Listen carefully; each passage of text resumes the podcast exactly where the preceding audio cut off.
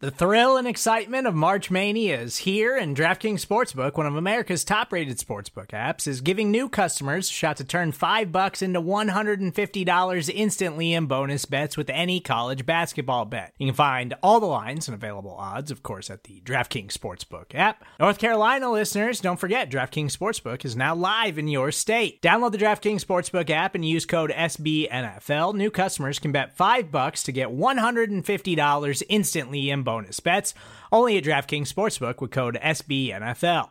The crown is yours. Gambling problem? Call 1 800 Gambler or in West Virginia, visit www.1800Gambler.net. In New York, call 8778 HOPE NY or text HOPE NY. In Connecticut, help is available for problem gambling. Call 888 789 7777 or visit ccpg.org.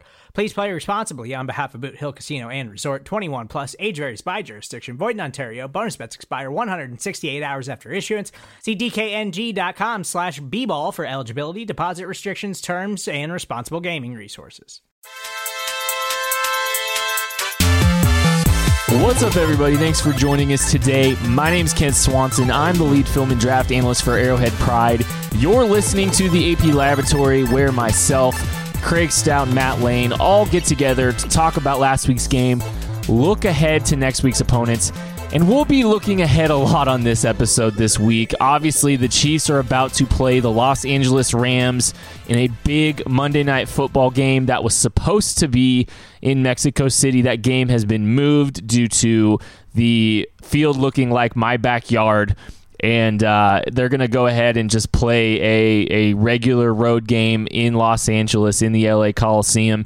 Uh, so it's it's still going to be a lot of fun. It's a Monday night game. Both teams are nine and one. I don't think I need to tell you that. But um, Matt and Craig have been both watching some Rams tape in preparation for this game, so I've got a lot of questions to ask them, and we'll we'll try to give you as much info as we can about this team and, and the uh, the task at hand, trying to get to ten wins before their bye week, and uh, we'll see we'll see what happens. First, we I think we have to talk about Patrick Mahomes, right? Um, he broke Len Dawson's record, 30 touchdown passes in a regular season, broke that record, broke it in great fashion. I I love the throw that that he actually broke it on. Uh, the Cardinals were playing uh, cover two, the Chiefs were an empty, and Mahomes showed fantastic anticipation to throw to the back of Tyreek Hill's head before he even broke in back to the ball. Um, and and he, he was rewarded with his 31st touchdown. It was it was a great ball, and uh, it's just another kind of just a representation of all the stuff that we've we've seen to this point of this kid. Everything he does, he, every week he comes out and does something special. And um, that was a great throw. The the throw couple plays before it was great. Uh, I've got a write up going up on Arrowhead Pride should be up by the time this podcast is up. Profiling both those plays, um, it was just it was a fun day to to see those things happen. Wasn't perfect. Uh, there's still plenty of stuff that he needs to work on. Actually, we'll just go ahead and, and answer a question from uh, the mailbag now. At Chief Hawks five asked, "It looked like Mahomes was holding on to the ball a little bit longer." looking for the big play yesterday while guys were open underneath. Any concerns the sacks go up moving forward? So um, I don't know if I'm concerned about the sacks getting you know going up further you know as we move forward, but um, I did notice that there was a couple plays where I thought Mahomes just should have worked down to the running back quicker. I think he was looking at some of the deeper options and wound up taking a couple sacks on third downs uh, that you know he should have just you know probably found his outlet, worked down to the to the running back, and uh, and and lived to fight another down. Maybe you know on a couple of them he might have even converted uh, the the the first down. I think even you know even throwing short of the sticks, I still think it was possible. You know, people kind of you know made fun of Alex Smith because you know he would always check down. Checkdowns are not a bad thing. Uh, it's just how frequently you are throwing the check down is the problem. And that's something that, in this case, I would have liked Mahomes to do on a couple of these plays because I think he could have got positive, positive yards, avoided sacks, and possibly even converted them. So, you know, I, I think that's just one of those things. He's seen it. He knows what he needs to do now. I, I anticipate, you know, if there's a situation that presents itself similarly, uh, he'll go and execute and, and, and just do the right thing, especially in a game where you know field position this week field position is going to matter, and you know every little bit's going to matter. Scoring points is going to matter a lot too. So um, you know. Well, something to keep an eye on. I don't think it's going to become an epidemic, and I don't. I think he'll fix it. He's been really quick to fix everything. Um, we're going to bring Matt on. We're going to talk about the Rams defense, a lot of talent on that side of the ball. And then we'll bring Craig on later, talk about the offense, and then we will end the show with a giant mailbag. And time to bring on Matt Lane. Find him on Twitter at Chief in Carolina. What's going on, my man? Uh, it's going pretty good. I'm just over here trying to figure out how to put Ron Parker pictures in our rundown so we know what we're doing.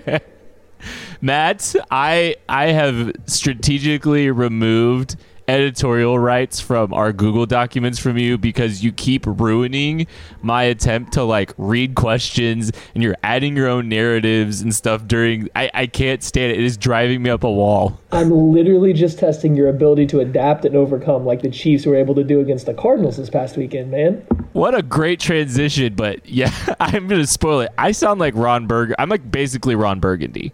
Like I read from I read what's on the prompter. So whenever you're throwing stuff like that, like I, I, I, I struggle immensely. Uh, we're gonna have to get somebody else to do the rundown. I'm gonna need privileges back now that I know that you're just gonna say whatever I type in there.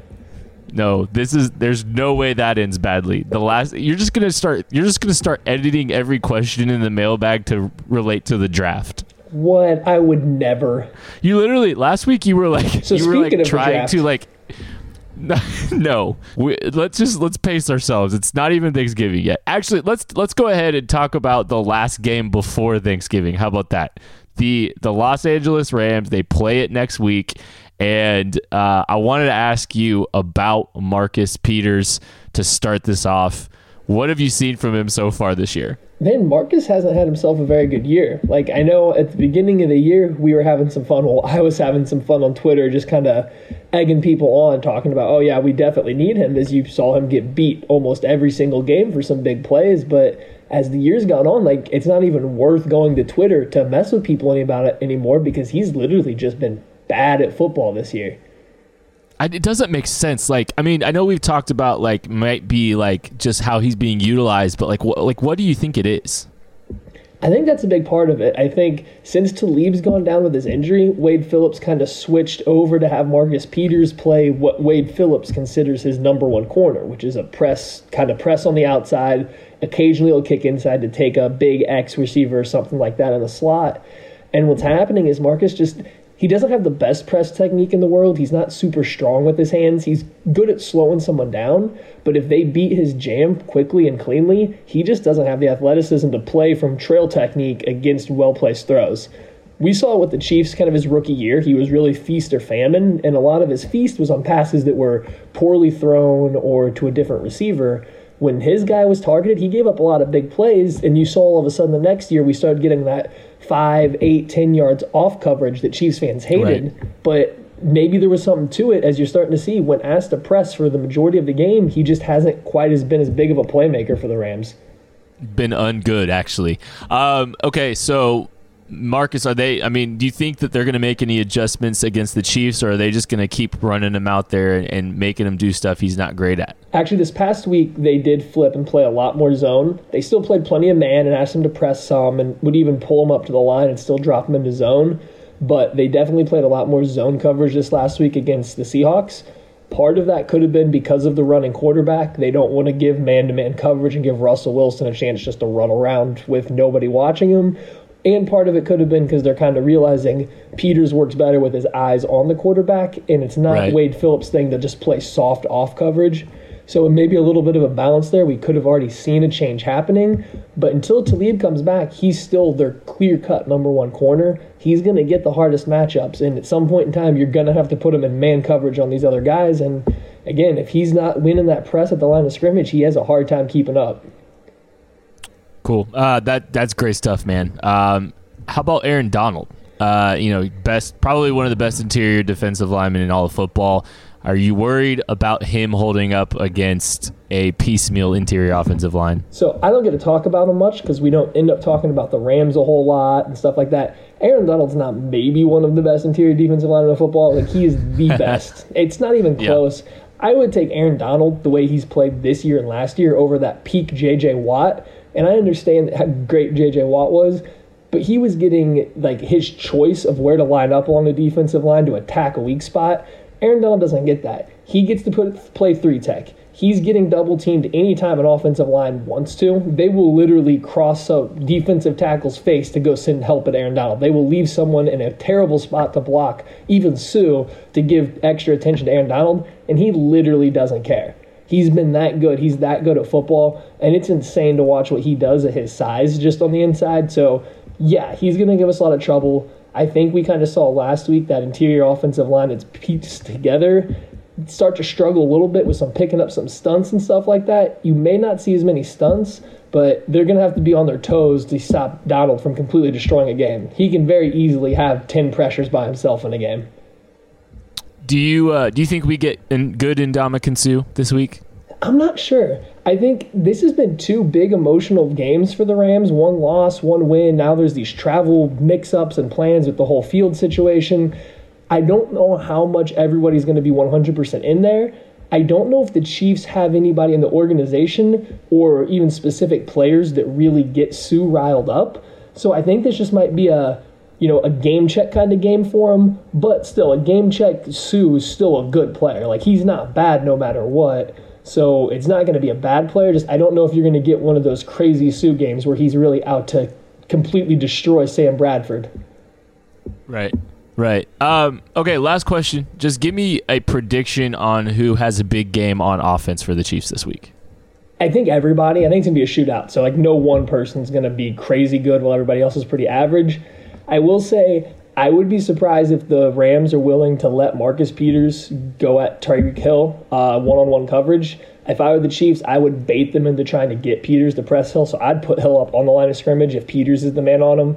I would trust Hill to beat that jam far more often than he doesn't.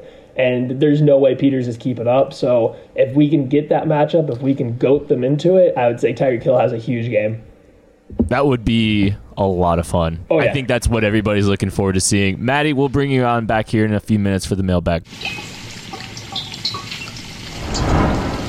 And now it is time to bring on the credentialed media member of the Arrowhead Pride Nerd Squad, Craig Stout. What is going on, my man? Oh, not much. Credentialed media member. That that's a big, big uh, statement about me there. I'm not sure I like that. You're big time now. You uh, actually got to go on and, and be like, you know, with, you know, actual media members. Like instead of us pretending to be media and just going out and, you know, grinded tape and all that stuff, you are legit at Arrowhead. Yeah, I, I, was legit at Arrowhead, but I don't know how legit of a media member there. Just because I got to turn around and see some people that I was like, oh, hey, it's the Star Writers and these guys that are radio people and you know the Chiefs writers. Yeah, that doesn't that doesn't mean that I'm anywhere close to that sort of thing. No, it was a great experience. Went there with uh, one of our fellow editors of Arrowhead Pride, Ali Trost. I uh, got to watch the game, got to see pre-snap alignments, and that was nice from a charting standpoint because wasn't having to wait for the broadcast to cut to the the formation right before the snap, and then yeah, got to go down to the locker room and be part of the media scrum and you guys are having fun with a picture of me in the background of uh, Tyreek Hill oh, interview right now. Y- yes, I am, and it is probably the the gift of the century. It's the gift that keeps on giving. Just trying to find ways to use Happy Craig and and Angry Craig. It's been like probably the most fun I've had the last couple weeks. My favorite one is comparing you to the old man in Home Alone. I, I accept that comparison. Actually, that that that's really good, and that's not even angry Craig. That's just normal Craig face. So it's it's kind of putting my putting my anger level in perspective here. I would I would hate to see angry Craig then. Yeah, you you wouldn't just, like me when I'm angry, Ken. I kind of believe it actually. um, so, um, was there any reasons to be angry at the Chiefs' defense against the Cardinals? Uh, we had two drives that if I really wanted to nitpick, I could, but no, the the defense was good this week. It was a bad offense that they were going up against and a bad offensive line. Getting Justin Houston back definitely helped, but D Ford, Chris Jones, Justin Houston absolutely wrecked everything in the Cardinals game plan this week. They were completely dominant. They just flat out ruined everything, and it was great to watch.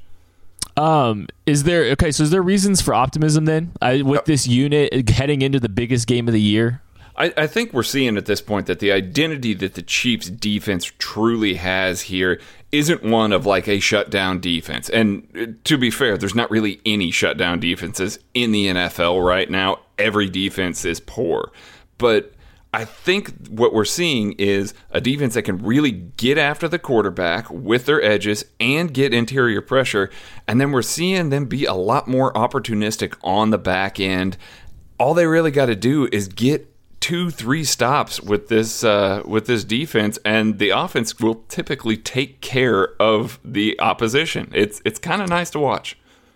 Well, the uh, the opposition is a, uh, a daunting one this upcoming week. However, they will be without Cooper Kupp, wide receiver for the Los Angeles Rams. What kind of impact do you think the loss of Cooper Kupp is on that unit? You know, they, if you listen to the Rams, they will try and convince you that Josh Reynolds is going to be able to step in and they're not going to be able to miss a beat. But if you look at the target share, that they have, especially in the red zone, Cooper Kupp is a go to guy for them. He gets 20% of their targets. That's a big number for a wide yeah. receiver. Josh Reynolds, when he's been on the field in place of Cooper Kupp, has gotten under 10%. So he's not even getting the same number of targets as Cooper Kupp. Cooper Kupp's a really smart receiver. He's a really sharp guy and he sells routes, runs routes well. He's a guy that can disguise kind of a run versus a pass, you know, getting off the line there and kind of mm-hmm. throw DBs for a little bit of a loop. I think they lose a little bit of their dynamic nature out of their 11 personnel. Well, and speaking of 11 personnel, a great help on that transition there, buddy. Um, I mean, the, the, Rams are heavily in 11 personnel. It's over like 90%, right? Yeah, yeah. It's 94% of the time they are in 11 personnel. The league average is 62%. So wow. the Chiefs are the Chiefs, the Rams are just constantly with three wide receivers, one tight end, and then typically Todd Gurley. So they are a team that will give you just about every look that they possibly can out of that. They'll go empty. They'll they'll do t- a lot of tight bunches, a lot of condensed formations, and they'll run out of them and kind of use that trips to uh, act as a shield if they've got a, a trips to one side there. They just have a lot of dynamic things that they do out of it. They run a lot of jet sweeps, a lot of end arounds with those wide receivers. It's very tough to keep track of those wide receivers in the way that Sean McVay uses them. The Chiefs are going to have their hands full this week with their corners. So, okay, you've been you've been charting all season. You have a pretty good feel for what the Chiefs like to do against 11 personnel. Do you have any like maybe splits or any any kind of clear obvious approach that the Chiefs use coverage-wise against 11 personnel?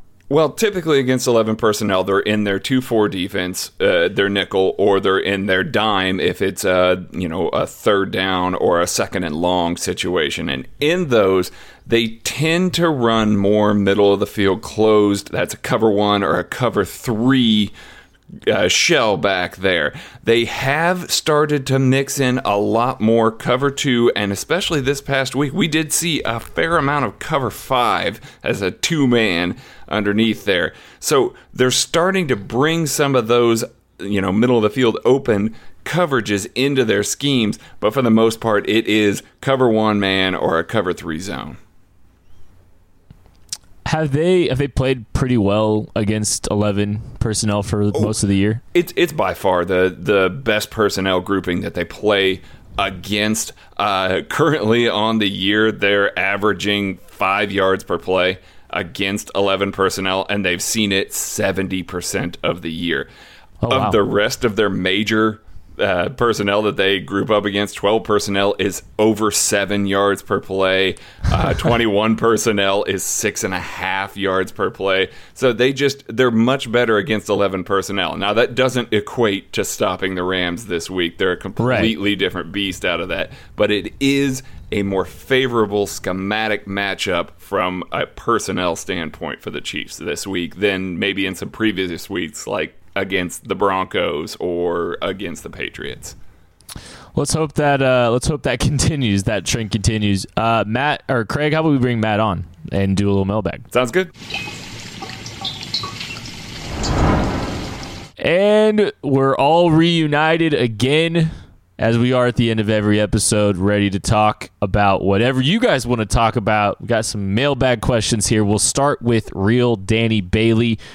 Uh, heading into the Rams game, what do you think the plan is to contain Todd Gurley? Running backs have had massive success against us this year. How do we stifle one of the best running backs in the league? You know, it, it's going to be near impossible to stifle Todd Gurley with the way that they run their misdirections. They get him ball in the ball in space. He's a good pass catcher.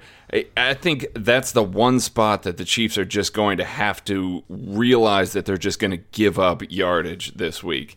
They can they can try and do a little damage, try and collapse up front, be a little gap sound, and make sure that they uh, get some penetration to try and redirect him so that he's not hitting the hole at full speed. And then you got to hope that Reggie Ragland, who has stepped up and started playing better, can fill gaps and they can try and contain him a little bit on early downs. But in the passing game, I think you're just trying to limit what, what he can get this week. Yeah, Gurley's been an absolute animal this year, and he's kind of the perfect kind of running back to give us a ton of problems. But on the same hand, so was David Johnson, and not that he didn't have a very good game against us, but if you want to come back and say that you know Gurley had that kind of game against us, I think I would almost be okay with it because oh, for at sure. no point, yeah, at no point in time yeah. was I like David Johnson's just destroying this game for us. So yeah, he can get his if he's getting it ten yards at a time at best. So if we can do that, we can rally to the ball, we can tackle better like we have these last few weeks, and just make Gurley work through more traffic than we did at the beginning of the year. I think that's their best bet. Yep, I I agree. Uh, at Mbiondi asks, do you think that Eric Fisher is the weak link along the offensive line? Chandler Jones made him look silly a number of times on Sunday. If so, is this a problem going forward? All right, so Eric Fisher definitely had his worst game of the year. I think we all know that. And like there's this feeling out there that okay, Chandler Jones is a really good pass rusher, rusher, which is very true, but that doesn't excuse some of the losses that Fisher took he has his same issues as before. It's just a lack of consistency. He'll take a very short kick slide on a 45 degree set, and it just he doesn't get enough depth to handle a speed rush. Or when he reaches to go out and punch, when he should probably just be catching the rusher, he'll forget to slide his feet and end up leaning. And the same issue that's plagued him more than anything else, he still has no concept of what to do when a person long arms him. I don't know how Mitchell Schwartz needs to get him out on the field and show him how to stop a long arm because Mitchell Schwartz went to the Big Duke's little O line camp. They have hinted at it on Twitter multiple times. If you've watched Mitchell Schwartz, you've seen him destroy people when they try to get him with the long arm by clubbing it down and pretty much just falling on top of them. Somehow, somebody needs to show Eric Fisher how to do this so he quits getting long armed into the quarterback as far as being the weak link, though, I still think that's the interior line right now. This was Fisher's first bad game of the year, and it came against a very good pass rusher. It's not acceptable, but he's still a better player overall than I would say everybody besides Mitchell Schwartz is playing right now. Yeah, absolutely. He's the number two offensive lineman. Uh, he's had a fantastic year this far. He's actually looked really good run blocking as well, especially in space. And yeah, he's he's shut down a couple of really good pass rushers. The Chiefs have played some really good pass rush tandems this year, and this is the first one that's really given him fits. So yeah, I agree everything or with everything that Maddie's saying there. Um, I don't know that it would be a problem going forward. I, am not necessarily worried about it. Now, this week against a Rams pass rush on the outside that's not as good, if he sees some of the same issues, then we can kind of start talking about it. But he owned up to it in the post game, said that, you know, he had a really off game and that he knows the things that he needs to go out and work and fix. Yeah, I'm not worried about him at all. Um, I, I, think you know I think he's had a, a pretty good year. Honestly, I, I agree. And there's so many other problems that they're just trying to sort through on the line. They're trying to just hold everything up together with duct tape in the middle. So yeah, I'm not stressed about Eric Fisher right now. At the Chiefs fan 24 asks, do you see the Chiefs going all in on free agents and trades next offseason like the Rams did this year in Goff's third season? Um, no, I don't. I don't see them going the same Rams approach. The Chiefs really value draft picks the Rams are all about turning those assets into players that are established and trying to load up on as many dudes as they can to create, you know, to maximize this rookie window. I think the Chiefs still have some more of a long game. Now that being said, I think some I think some free agents are going to be attracted to Kansas City and they'll make some moves there, but as far as really moving and being aggressive with assets, I still think they want to use them in the draft. Yeah, and that's the wild card is Brett Veach is wildly aggressive, so you're not 100% sure what to think about yet. Even this year, during the season, he's making all these phone calls. But I agree with Kent. I think you're going to see them go through at least one more offseason of trying to do like that final set set of rebuilds along the defensive side of the ball and see what they go with into the year next year. Now, if you want to tell me at the trade deadline during the season if something's not panning out or the following off season they try to go for that last hurrah when you have somebody like sammy watkins at the last part of their deal. And i think eric fisher's kind of getting close to the point where you can cut him then and some money's going to come off the books. You want to try to go for it in that 20 what 2020 season at that point in time? Maybe but this next off season i think they're going to use their assets and still try to build the team for the long term Totally agree. They got four picks in the top 100 this year. I think they're going to use all of them probably on defense, and they're going to try and build it up and have a nice, young, cheap nucleus. And then I think conversely, in 2020, they may only have a pick in the top 100 if they, you know, are able to kind of wheel and deal and go all in if they hadn't won it yet under Pat's Woo. rookie contract. Nice. Uh, at Keith McLean seventy eight. Bringing the heat here. Uh, question: You live in a city known worldwide for its barbecue. You go to a barbecue restaurant with ribs, brisket, burnt ends on the menu, and order a smoked fried chicken sandwich. What kind of sociopath are you, Kent? Kent, you I'll don't get you to answer. Kent, you don't get to answer. Mute that your microphone. Correct. You are a sociopath. You don't get to answer. Don't listen to Kent's food takes ever. I have nothing else to add. That is 100%. Oh, no, I do have something else to add. Kent also hates sweet potato fries, so we can add that to the sociopath list. Okay, next question. Oh wait, no, it's not the next question. I have my mic back on. Look, the smoke fried chicken sandwich is delightful at Q39. You can still surround yourself with good barbecue flavors. You can get burn ins as an appetizer, but the smoke fried chicken sandwich is sneakily one of the best treats in all of Kansas City. Try it sometime in conjunction with burn ins, in conjunction with whatever barbecue you want at Q39, but add and the that's smoke. Why you go to Applebee's for the two for $20 menu.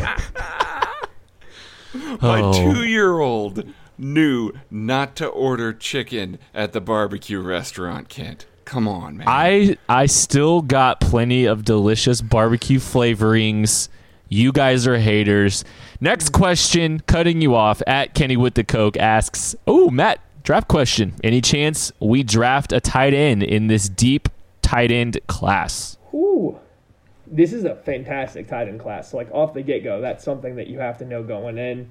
Whether you're looking for a pure receiving tight end, a little bit more traditional inline tight end. I mean, you're looking at minimum seven, but probably closer to 10 guys that are, I mean, just quality prospects that are good at one or both. I don't expect Demetrius Harris back next year, and we've seen the Chiefs still like to use him a whole lot. So I would say there's a good chance. The tricky part comes in is what kind of value are the Chiefs going to place on a second tight end at this point in time. I'm hoping they do. Somebody like TJ Hockenson would be kind of my lead guy right now. He gives me serious George Kittle vibes. I love Irv Smith out of Alabama. Yeah, now he I love George Kittle coming out. The tape didn't quite match what Kittle's like athleticism profile did. TJ Hockenson, on the other hand, he he plays like that kind of athlete and still blocks just like George Kittle did at Iowa. So like he's my top guy right now. He's obviously not the first tight end that I'm going to have coming off the board. That probably belongs to his teammate Noah Fant, but just I love his game. Irv Smith's my number two guy that I'm hoping they look for. A little undersized, but coming out of Alabama, you know he knows how to block. He spent most of the early part of his career in line blocking, and he's still a fantastic athlete that again, trying to use another same college tight end vibes, and the uniforms play trick, but he's very OJ Howard like in the way he moves and has the ability to block. So that's kind of two guys that I love. The problem is, are the Chiefs going to want to look for a tight end or another wide receiver to eventually take over for Sammy Watkins and replace Chris Conley and maybe push Demarcus Robinson? I don't think you get both wide receiver and tight ends. That's kind of what you're looking between. Yeah, and if I'm taking a tight end, uh, it's probably going to be later in the draft. A lot of those guys that that Matt's talking about, maybe not Irv Smith, but Hockenson is definitely going early. So I think that's something that they'd have to actually commit a lot of assets to. I'm looking at a guy like Caleb Wilson, guy that's a little smaller, but has a lot of the technical tools to be able to do it. Not a great blocker yet, but he he's a guy that I think could really contribute. The Chiefs could bring him in and try and help him, you know, put on a little extra mass and become a better player, more of a project tight end later in the draft. Yeah, I think any of the sexy names at tight end, it's probably just going to be contingent on like he's not a guy. Kind of like with Armani Watts, they didn't expect Armani Watts to be there. It'd be kind of have to be a similar situation where they didn't expect Hockenson to be there, and maybe they pulled the trigger earlier, maybe like a, one of those second round picks. They didn't think he'd be there. They just pull it because of the value or something like that. I don't think it's an early investment. Um, at Keith McLean. You guys are killing my dreams of having the tight ends, but that's okay. If we are looking for a later tight end, Missouri fans probably got to be pretty used to him after this last week versus Vanderbilt. But Pinkney out of Vanderbilt, big guy, maybe not the best blocker for his size, but he clearly has the frame to do it. And I mean, the man just tore up Missouri up and down the field to start the game, and he's been fantastic this year. So Jared Pink- Pinkney is another name to look out for later on in the draft. At Keith McLean, 78. Try that again. this week, Mahomes was pressured in the pocket, and in doing so, he looked hesitant and took a number of sacks. Was this strictly an O line issue, or did Pat have opportunity to step up, roll out, throw the ball away, or just froze? Not a single one of the above, but a little bit of everything. He held the ball a little too long on some plays when he did have outlets and he didn't take them. There were other plays when he dropped back, and the same issue we've seen before when Sammy Watkins doesn't play nobody's open if the T defense is paying extra attention to Travis Kelce or Tyreek Hill. And that's kind of what we had again here. I was watching back through the game on offense specifically just to see who was getting open. The vast majority of snaps, Chris Conley and Demarcus Robinson are blanketed when the ball's coming out or Mahomes is getting pressured. So sometimes yep. there just simply wasn't guys to get the ball to. I do think Mahomes is still figuring out how to call the proper protections all the time. And without Morse there to help him, I think it's kind of been exasperated over these last few weeks now as teams are throwing more exotic looks at him. But he's getting better. He just needs to settle down sometimes when he sees that pressure coming and know where his outlets are. Yeah, and I think one of the complaints that, that I could say about it is he, he needs to throw the ball away a couple of times when he's when he is rolling out. There's been a couple of times this season where he has been in field goal range, and he's taken a sack that that drove him back a little bit. Uh, one of them for sure, I know they hit a field goal, and two more they gave up a punt. But it, it's just a recognition thing at this point, and yeah, the interior offensive line is a sieve right now. And since Eric Fisher was getting destroyed by, you know, uh, Chandler Jones, he he just didn't have a whole lot of places that he could go this week. Yeah, and I think Mahomes got a little bit greedy on some third downs too because there was specifically third downs he had outlets and he definitely could have just gotten down and given those guys a chance to to maybe convert. And actually, I think at least one of them probably does convert. I think to Spencer Ware close to the red zone too. So you know, it's just one of those things he's going to have to you know continue to get better at and navigate. Actually, I'm writing about it. Uh, on Thursday. So, guys, we got a lot of questions about the Rams and altitude, and obviously, uh, that has changed. But there is one question I kind of wanted to ask about, you know, what's been going on here with, you know, the Chiefs in the Rams game moving from Estadio Azteca to uh, the Rose Bowl. Well done. Nice. Uh, thank you, thank you, fellas. Um, so the Chiefs now basically have a normal week and the Rams are kind of in flux, going to Colorado Springs, getting ready to prep for that, and then coming back. Do you think that will have an effect on the Rams? And we'll start with we'll start with Maddie. I don't think it'll have a big effect. I'm more looking out for the fact that they're coming off, like I said, two emotional games. They had that shootout with the Saints, who let's be real, the Chiefs have been looking forward to this Rams game pretty much since we played New England. The Rams haven't had that luxury. They had to look out for the Saints first. That's a conference game. That's a bigger deal to them. They then come back with a hard divisional game against the second best team in their division. So more so than their week leading up, they're coming off two much more taxing games. Then they're going to go practice and stay in a high altitude place, which would give them a little bit maybe advantage if you're going to go play in a high altitude but if you're playing back in LA, I'm not sure I see the benefit to practice and try to recover in the high altitude just to come back and play back home. I think they're just trying to escape all the buzz, but I don't think it's going to give them any advantage. Yeah, that's that's kind of the thing that's bizarre about all of this. The moment it was moved, they they committed to the bit essentially. You know, they they wanted to stay there. They already had everything there. Probably would have been logistically very difficult, and they might have even lost a day. You know, moving back to Los Angeles there. But it does mean that they're not in the comfort of their own homes. This is closer to an away situation. This is closer to traveling to London and being out of your element, being out of your normalcy. It's not doesn't necessarily bode well for them, which conversely for the Chiefs, you know, you have such a fast offense and you have a number of guys on the defensive side of the ball that do have lower body injuries that even if they were willing to play this weekend, the Chiefs might have held them out. I mean, going long term, you don't want to lose a guy like Justin Houston. You don't want to lose a guy like an increasingly uh, better Reggie Ragland or Dan Sorensen or you know that that's jeopardizing your chances to go on here. So I think that in reality, this benefits the Chiefs more than it benefits the Rams to have them in Colorado Springs yeah, good stuff, guys. Uh, I don't have anything else to add. Um, at David Meta seven asks, this is going to be a fun one. Hindsight is twenty twenty. If you are Veach in a time machine and could travel back to 2018, but had to take picks for the same positions, edge, D line, uh, inside linebacker in the same order, 46, 75, 100 who are you drafting? Um, example, what edge would you take at 40, 46 instead of Speaks, or if it would be Speaks? So I think one of our biggest issues, I know I probably speak for Maddie, was partially the fact that they went edge, D line, and inside linebacker as far as you know the players and the value available for those per- specific players. So there is that element there. But if we are playing this game, uh, for me, one of that at 46, I'd be looking at Genard Avery. That's a guy I liked kind of in that range as an edge. And uh, he's been productive. He's been pretty good so far in Cleveland. Uh, what about you, Maddie, as far as 46, 75, and 100? Who are you looking at? Oh, do you want all of mine, or are we just going yeah, one just, time Just, just, just go quick on three of them. Sweet, because now I get to have the best team. 46, Arden Key. Uh, he's somehow been made the number one pass rusher as a third round draft pick for the Raiders. And while not been great, he's very clearly shown that he was closer to what he was two years ago at LSU than what we saw last year with all the fluctuating weight. He seems motivated, at least for now. So give me a chance on Arden Key to play edge over Breeland Speaks at this point in time. 75, this one feels like cheating because he was a clearly a first round player, but Mo Hurst Absolutely. Man. I love Derrick Nnadi. 100% love him. He's been phenomenal this year and he's getting better. But Mo Hurst has been an even better pass rusher than Arden Key, and he's doing it from the interior defensive line.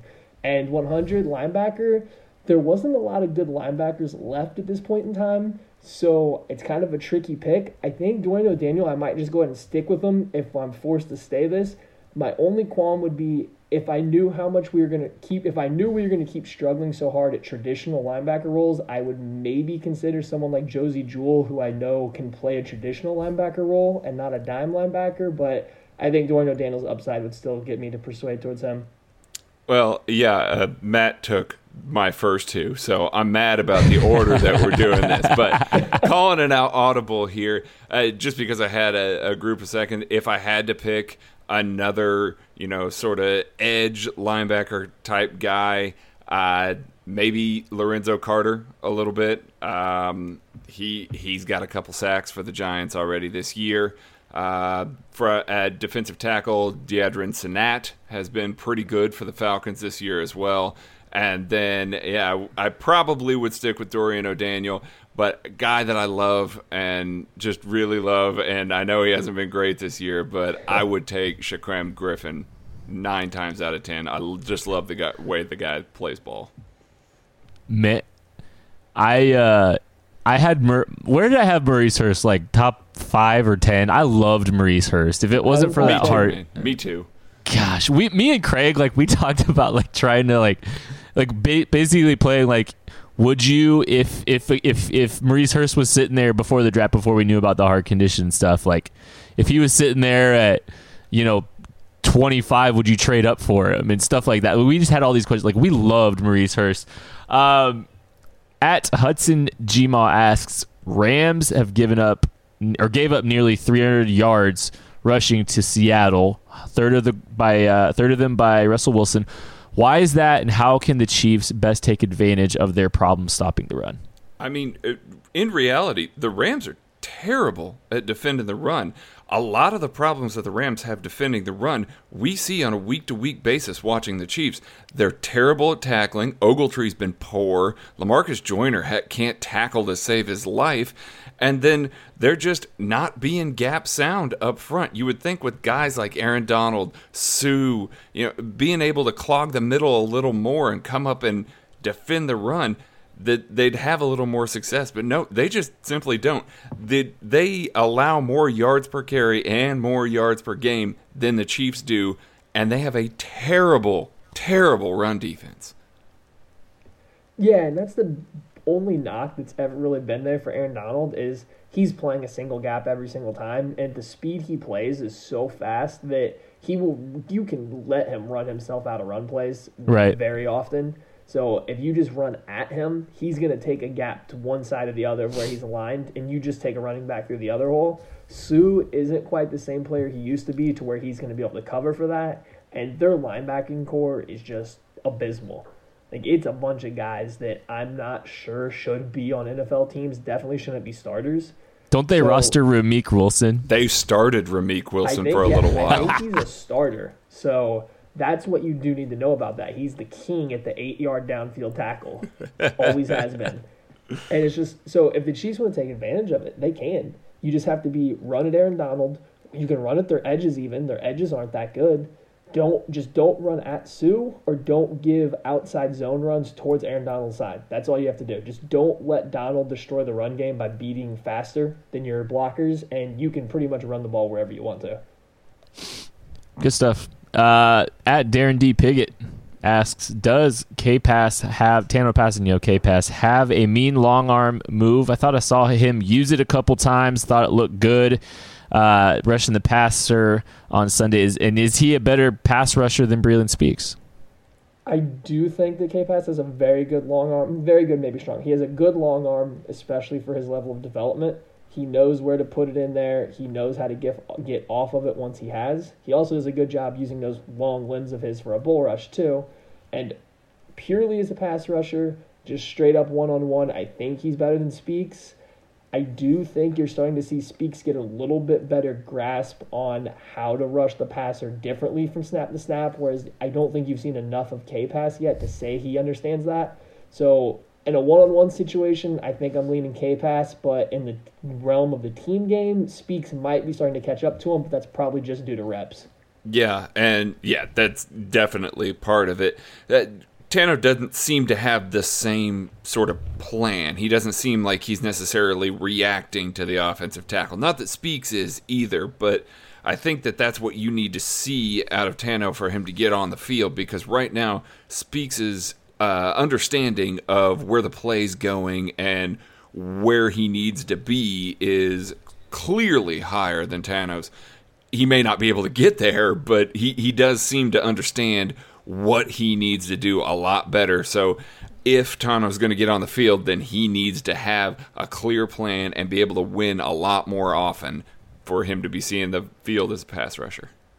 Right, and I and I think the reason that you're not seeing Tano Kpassagnon is because they trust Breeland Speaks overall more, and he's not going to get those opportunities to develop as a pass rusher live because they trust Breeland Speaks more.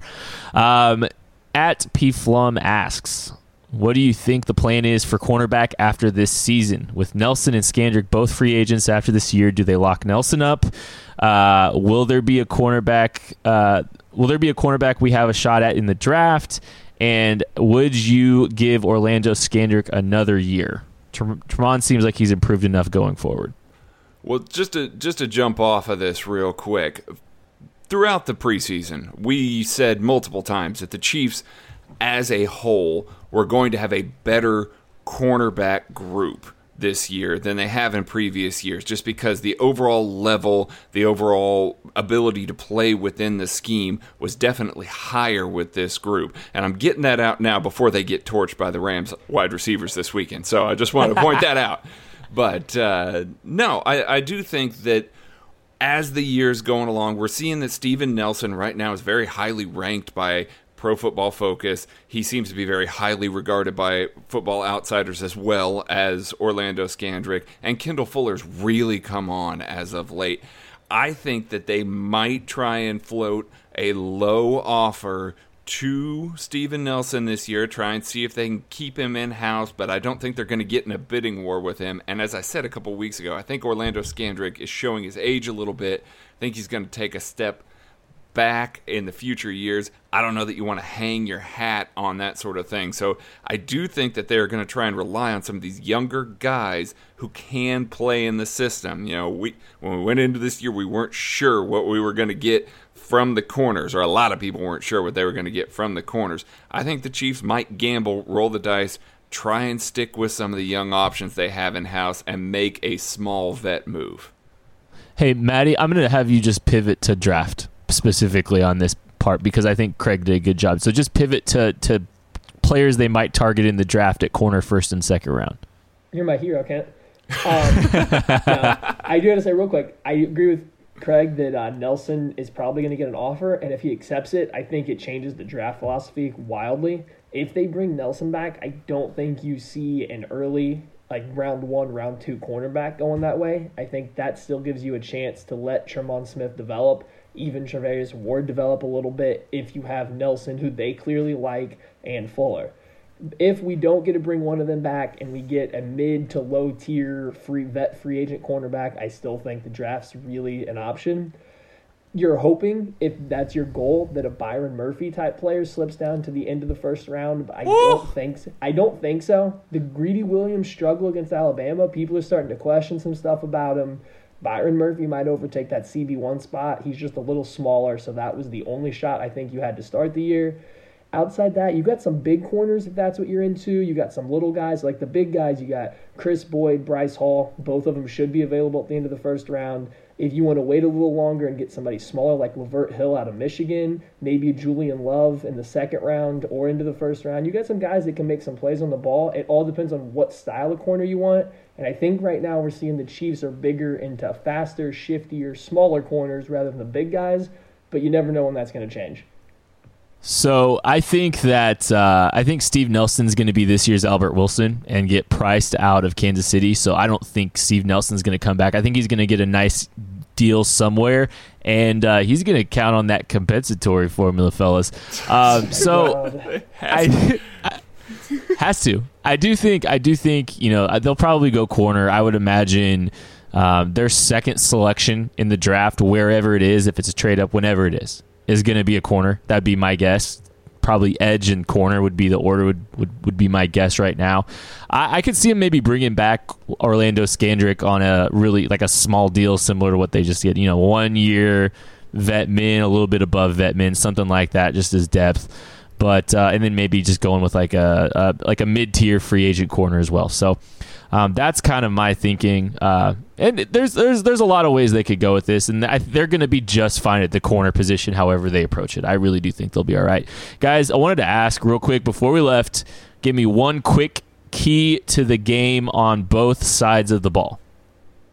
All right. So offensively, the key is going to be to attack Marcus Peters I don't think the Rams defense is set up in any way, shape, or form to be able to help both cornerbacks at the same time. They can only provide help to one side or the other. And if you're paying for Marcus Peters, which isn't a lot, but if you brought him in and the stigma around him, you're not giving him the extra help. So whether Tyreek Hill or Sammy Watkins, who I think is going to be super motivated and could really have a huge game too, but you just attack Marcus Peters with whoever, which whenever those two receivers you get on him, go right at Marcus Peters, make him play off the line of scrimmage, make him run with those guys down the field. Defensively, much better offensive line we're playing against, but I want to see Justin Houston play on the right side of the defense again to help against the run and just battle Whitworth up and down the field. I don't even need him to win a ton. Just give me one or two good timely pass rushes. Dee Ford, I won't play him off the left side. He looks better there. He's a better pass rusher than Justin Houston anywhere on the field, but he's even better off that left side. Let him play off the left side. Let him go up against Havenstein and let Chris Jones battle in the middle. If we get pressure on Goff, he's much worse having to move off his spot and process the game on the move than quick, easy reads in the pocket. Yeah, offensively, feed Kareem. Like we discussed earlier, they can't stop the run. Feed Kareem. Let him be your engine this week take let the passing game take a little bit of a backseat. You still can go after Marcus Peters. You can still throw the ball plenty at Sammy, at Tyreek, at Kelce, But really, this is a game for Kareem. Let him run hard give him the bye week to rest up. And then on defense, you have to switch. You have to match against their three by one formations. They run so many rub routes, they run so many route combinations out of their trips formations. The Chiefs have not switched enough for my liking this this year. I mean, we saw it last week. Couple of pick plays, couple of rub plays, got guys open. They have to switch this week. It is paramount that they do that. Yeah, for me on offense, I think this game's obviously going to be a shootout. Um, and I think it's going to come down to they need to protect the football on the off- offensive side of the ball. They cannot give up any opportunities to score. And I think that they just need to protect the football, still do what they're doing, but they just can't have any turnovers. And then, yeah, on the defensive side of the football, they just need to affect Goff. Uh, do do enough to affect the quarterback. Hopefully, turn that into a turnover. Uh, and and they do that, they're they're going to be in good shape. I think that I think this is going to be a lot of fun. This is going to be the most fun we're going to have watching a game all year. That's going to do it for us today, guys. We'll talk to you after Monday Night Football. Catch you later. See you guys next week. Don't order a chicken finger sandwich at a barbecue restaurant. Hello, I'm Spencer Hall from SB Nation and I want to tell you about my new show, It Seemed Smart. It Seems Smart is a show about people doing things that, for some reason or another, seem smart at the time. Those things might include doing a little cocaine and driving a bike up a mountain. Or, I don't know, maybe racing 100 miles per hour across the country in the middle of the night with no one's permission. Or even stealing a bat from an umpire's room in a Major League Baseball park. Check it out, and if you like it, tell a friend. I'm Spencer Hall. Don't do anything smart.